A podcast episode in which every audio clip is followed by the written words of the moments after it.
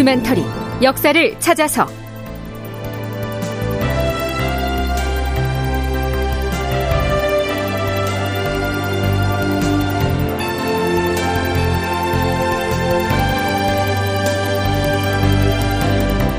제 1138편 정충신의 후금 사행 그 득실은. 극본 이상락 연출 황영선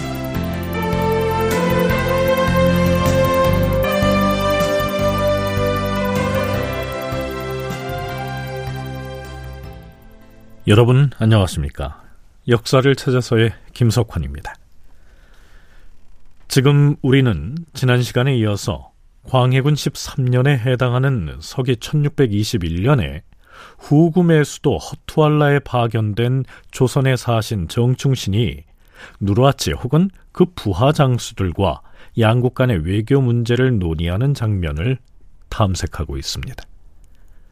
후금에서는 먼저 양국 간의 화친 맹약을 맺자고 제안하지만 정충신은 이런저런 이유를 대면서 거절하지요. 후금에서는 뭐 그렇다면 자기들도 조선의 사신, 즉 차관을 보내겠다고 제안하지만 정충신은 그마저도 난색을 표합니다. 그러자 누르아치는 신하를 통해서 매우 불쾌하다 하는 입장을 전해오죠. 우리가 원하는 것은 특별한 것이 아니다. 두 나라 사이의 예를 잘 갖추려고 하는 것이다. 그런데 어찌하여 차관을 보내겠다는 우리의 제안을 거절하는 것인가? 이미 두 나라는 서로 문서도 주고받는 등 교류를 해오지 않았는가? 그래서 이제부터는 정식으로 차관도 왕래하고 예물도 주고받고 하여 내외의 간격을 없애자는 것인데 그것을 거절하다니 이것이 무슨 경우인가? 지금 조선의 태도를 보아하니 마치 대문을 걸어 잠가놓은 채로 손님을 초청하는 것과 진배없다. 이것이 그대가 말하는 신인가?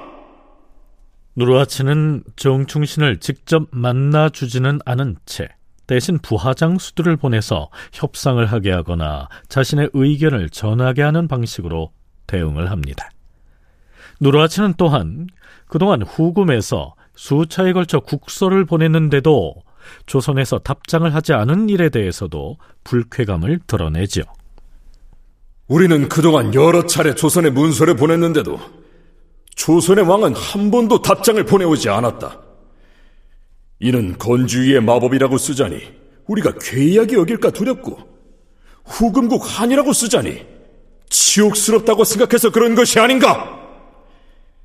사정이 이러하니 그대가 하는 말 역시 진실됨이 없이 우리를 놀린 것으로 여길 수밖에 없다.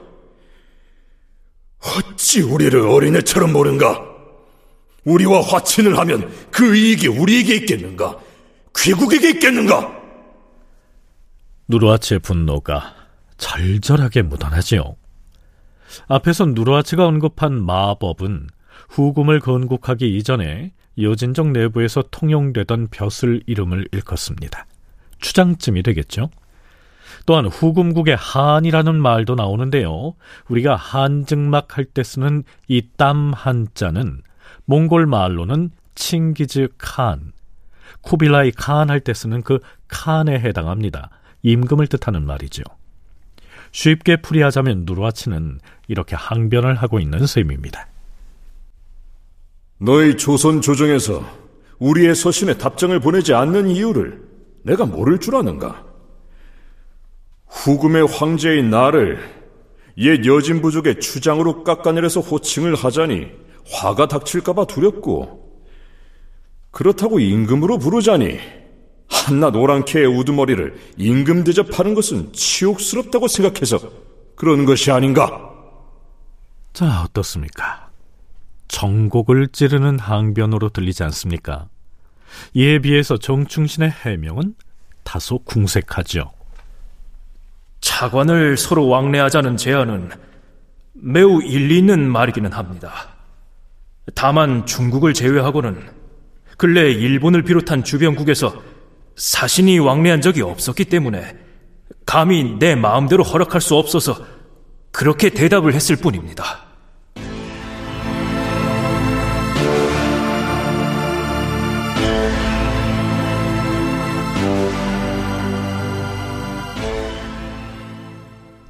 자, 잠깐 정충신이 광해군에게 귀국 보고를 하는 장면으로 돌아와 볼까요? 포로로 잡혀있는 도원수 강홍립과 부원수 김경서의 신변 문제에 대한 언급은 없었는가? 우리나라로 돌려보낼 기미를 보이지는 않았는가? 언가리를 비롯한 누르아치의 부하 장수들이 그 두 장수에 대한 얘기를 먼저 꺼냈사옵니다. 강홍립과 김경서에 대해서 무엇라고 하던가? 누르아치의 총애를 받고 있다는 언가리가 이렇게 말했사옵니다. 그대 나라의 두 장수가 우리에게 잡혀 있은 지가 이미 오래되었습니다. 몽골 장수 두 사람도 같은 해 우리에게 잡혀왔는데 지난달에 소와 양을 만 마리나 내놓고서야 본국으로 돌아갔어요. 이런 예에 비추어 본다면 조선의 두 장수는 지불해야 할 몸값이 상당히 높을 것이요. 만약 이번에 데리고 가려고 한다면 먼저 그 몸값부터 치러야 할 것이요. 값을 치르고 두 장수를 데려가라. 정녕 그리 말하더란 말인가? 예, 주상 전하. 그래서 뭐라 하였는가? 이렇게 대꾸해 주었사옵니다. 내가 이번에 후금에 온 것은 두 장수를 데려가기 위해서 행차를 한 것이 아니오. 화가 나면 잡아두었다가 화가 풀리면 놓아주는 것은 흔히 있는 일이 아니겠소. 값을 치르면 두 사람을 놓아줄 수 있다는 말을 왜 하필이면 지금 나에게 하는 것이오? 앞에서 누라치의 부하장수 언가리가 몽골 장수 두 사람이 포로로 잡혀 있다가 막대한 수량의 가축을 몸값으로 지불하고 풀려났다 하는 얘기를 했었는데요. 자, 그렇다면 궁금하지 않습니까? 명나라가 후금과 싸우고 조선 역시 명나라와 연합군을 형성해서 참전을 했었는데 그 당시 몽골이 차지하고 있던 강역은 어떠했으며 그들은 과연 그 전쟁의 와중에 어떤 입장을 취했을까요? 한중 역사문화연구소 이영춘 소장의 설명 들어보시죠. 동남쪽에 한반도 조선이 있는 거고 지금 만주 지역 그 요령성, 흑룡강성 그 일대는 여진족이 후금이 차지하고 있는 것이고 요서 지방에서부터 산해관 중국 중남부 지역 전체는 뭐 명나라가 차지하고 있는 거리고 그거 고려할 것이 서북 지방에 말하자면 한반도 서북 지역 몽고족 몽고족이 있는 거죠. 몽고족이 그때 분산되어 있어 가지고 서로 치고받고 그 통일이 안 돼 그렇지 몽고족도 상당한 어, 세력을 가지고 그 명나라와 그 후금 사이에서 이쪽 붙었다 저쪽 붙었다 하면서 그 균형자처럼 뭐 그러고 있었죠. 그러니까요. 포로로 잡혀 있다가 값을 치르고 풀려난 두 몽골 장수는 아마도 명나라 편에 섰다가 붙잡혀왔던 모양이지요.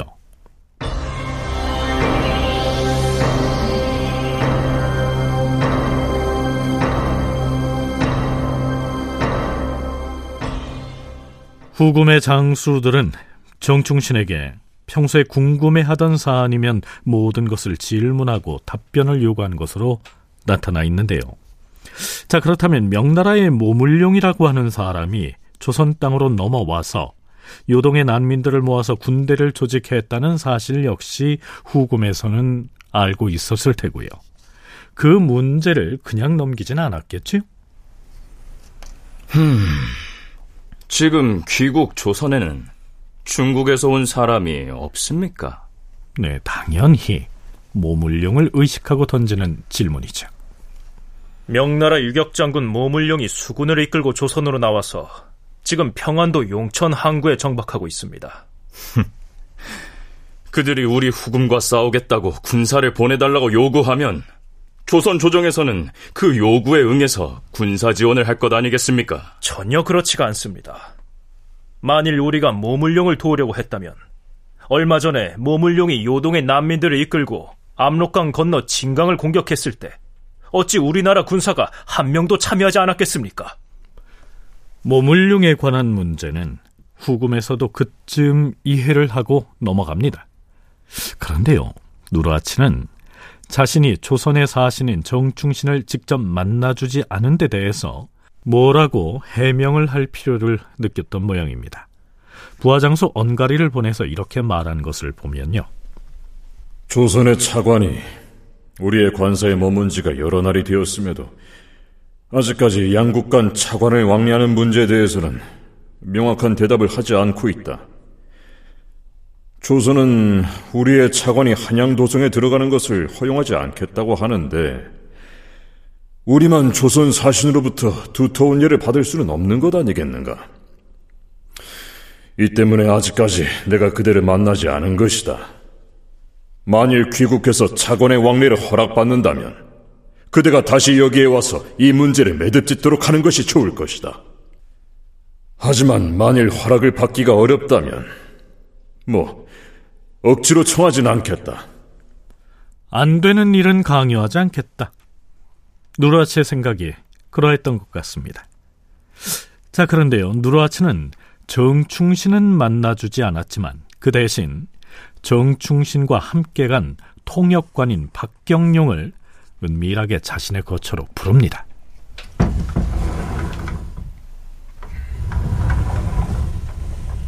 부르셨습니까? 음, 단위로 올라와 앉으라. 황공하옵니다.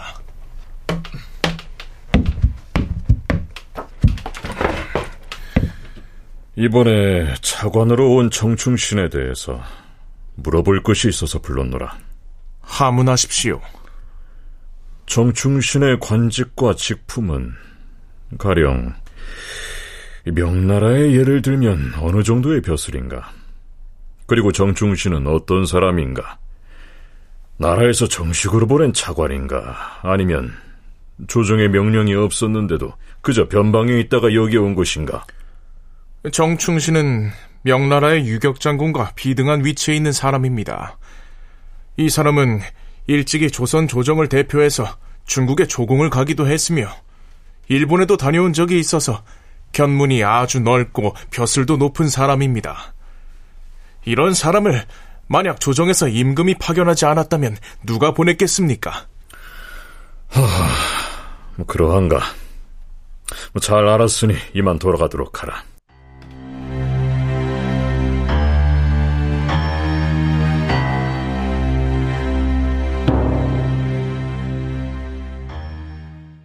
자, 이제 정충신의 후금 사행을 마무리할 때가 됐는데요.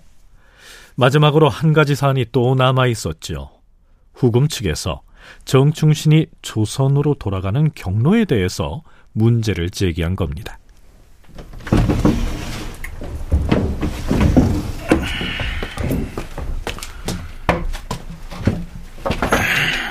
청차관께서는 어느 길로 조선에 돌아갈 것이? 그야 여기 올 때 압록강 중류의 만포를 경유해서 왔으니 당연히 갈 때에도 그 길로 돌아갈 것이요. 어찌하여 굳이 만포 쪽으로 가려는 것이요? 별다른 뜻은 없습니다.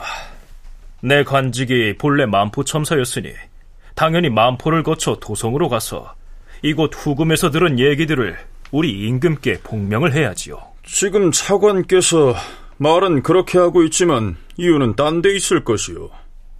명나라의 모물룡이 의주 근방의 용천에 있기 때문에 평소 명나라를 드나들던 의주 쪽의 통로를 우리 후금에게는 열지 않겠다.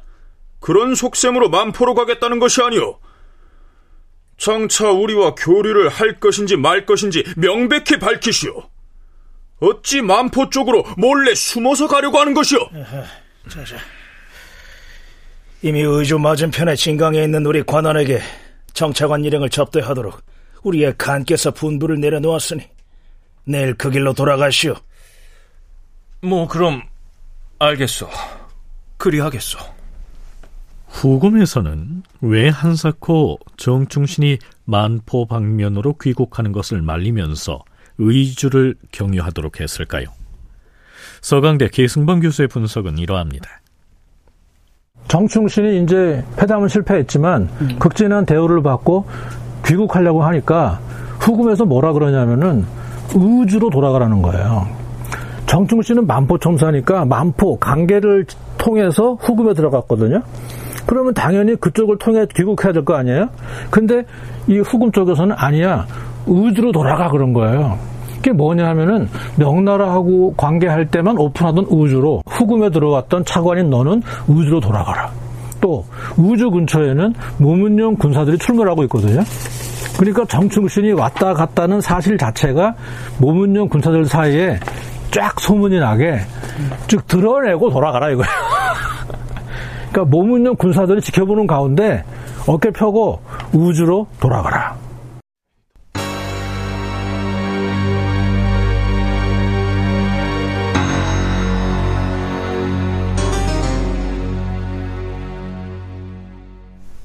자, 드디어 떠날 때가 됐습니다. 그동안 후대를 해주어서 고마웠소이다.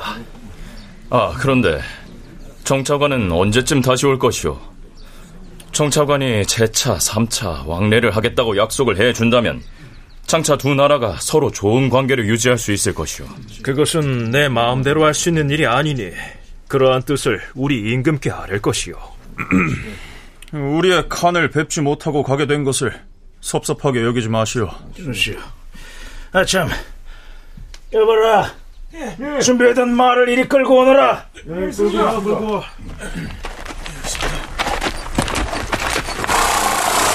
정차관이 타고 온 말이 여기에 와서 죽었다고 들었습니다. 썩 좋지 않은 말이기는 하지만 걸어가는 것보다는 나을 것이니 타고 가도록 하시오. 예전에 소롱기가 우리 사신으로 조선에 갔을 때 타고 갔던 말이 죽었는데 그때 조선에서 특별히 준마 한 피를 준 적이 있지요. 그 후일을 지금까지 잊지 못하고 있습니다. 고맙소이다. 자, 가자.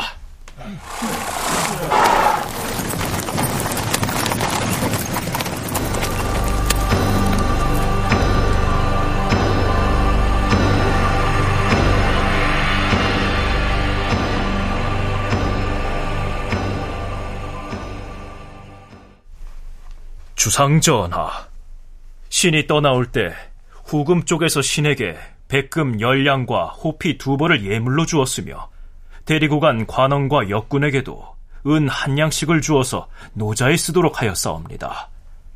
이렇게 해서 신은 마침내 진강을 경유하여 의주 쪽으로 돌아왔사옵니다. 이번 행차는 한 달 남짓 걸렸사오며 거리로는 2천여 리를 여행했사옵니다. 음, 모처럼 후금의 본거지에 깊숙이 들어갔으니 그들의 사정을 자세히 살펴볼 기회를 가졌을 것 아닌가. 후금에서는 누르와치의 자식들이 모두 군대를 지휘하고 있다고 들었는데 아들이 모두 몇 명이나 되던가 상세히 말해보라. 예, 전하. 누르아치 아들은 모두 20여 명이나 되는데 그 중에서 군사를 거느리고 지휘하는 아들은 6명이었사옵니다. 큰아들은 일찍 죽었고 그 아래로 귀영가, 홍태주, 망가퇴, 탕고대, 가문내, 아지거 이렇게 여섯 명이 군대를 나누어 지휘하고 있었사옵니다. 음, 홍태주의 권세가 강하다고 들었는데 사실인가? 그러하옵니다. 귀영가는 보잘것없는 범부였으며 홍태주는 똑똑하고 용감하기가 보통이 아니지만 시기심이 많아서 아비의 편애를 믿고 형을 죽이려는 계책을 몰래 품고 있었사옵니다. 이 홍태주가 바로 뒷날 조선에 쳐들어와서 병자호란을 일으킨 장본인인 홍타이즈입니다. 다큐멘터리 역사를 찾아서 다음 시간에 계속하겠습니다.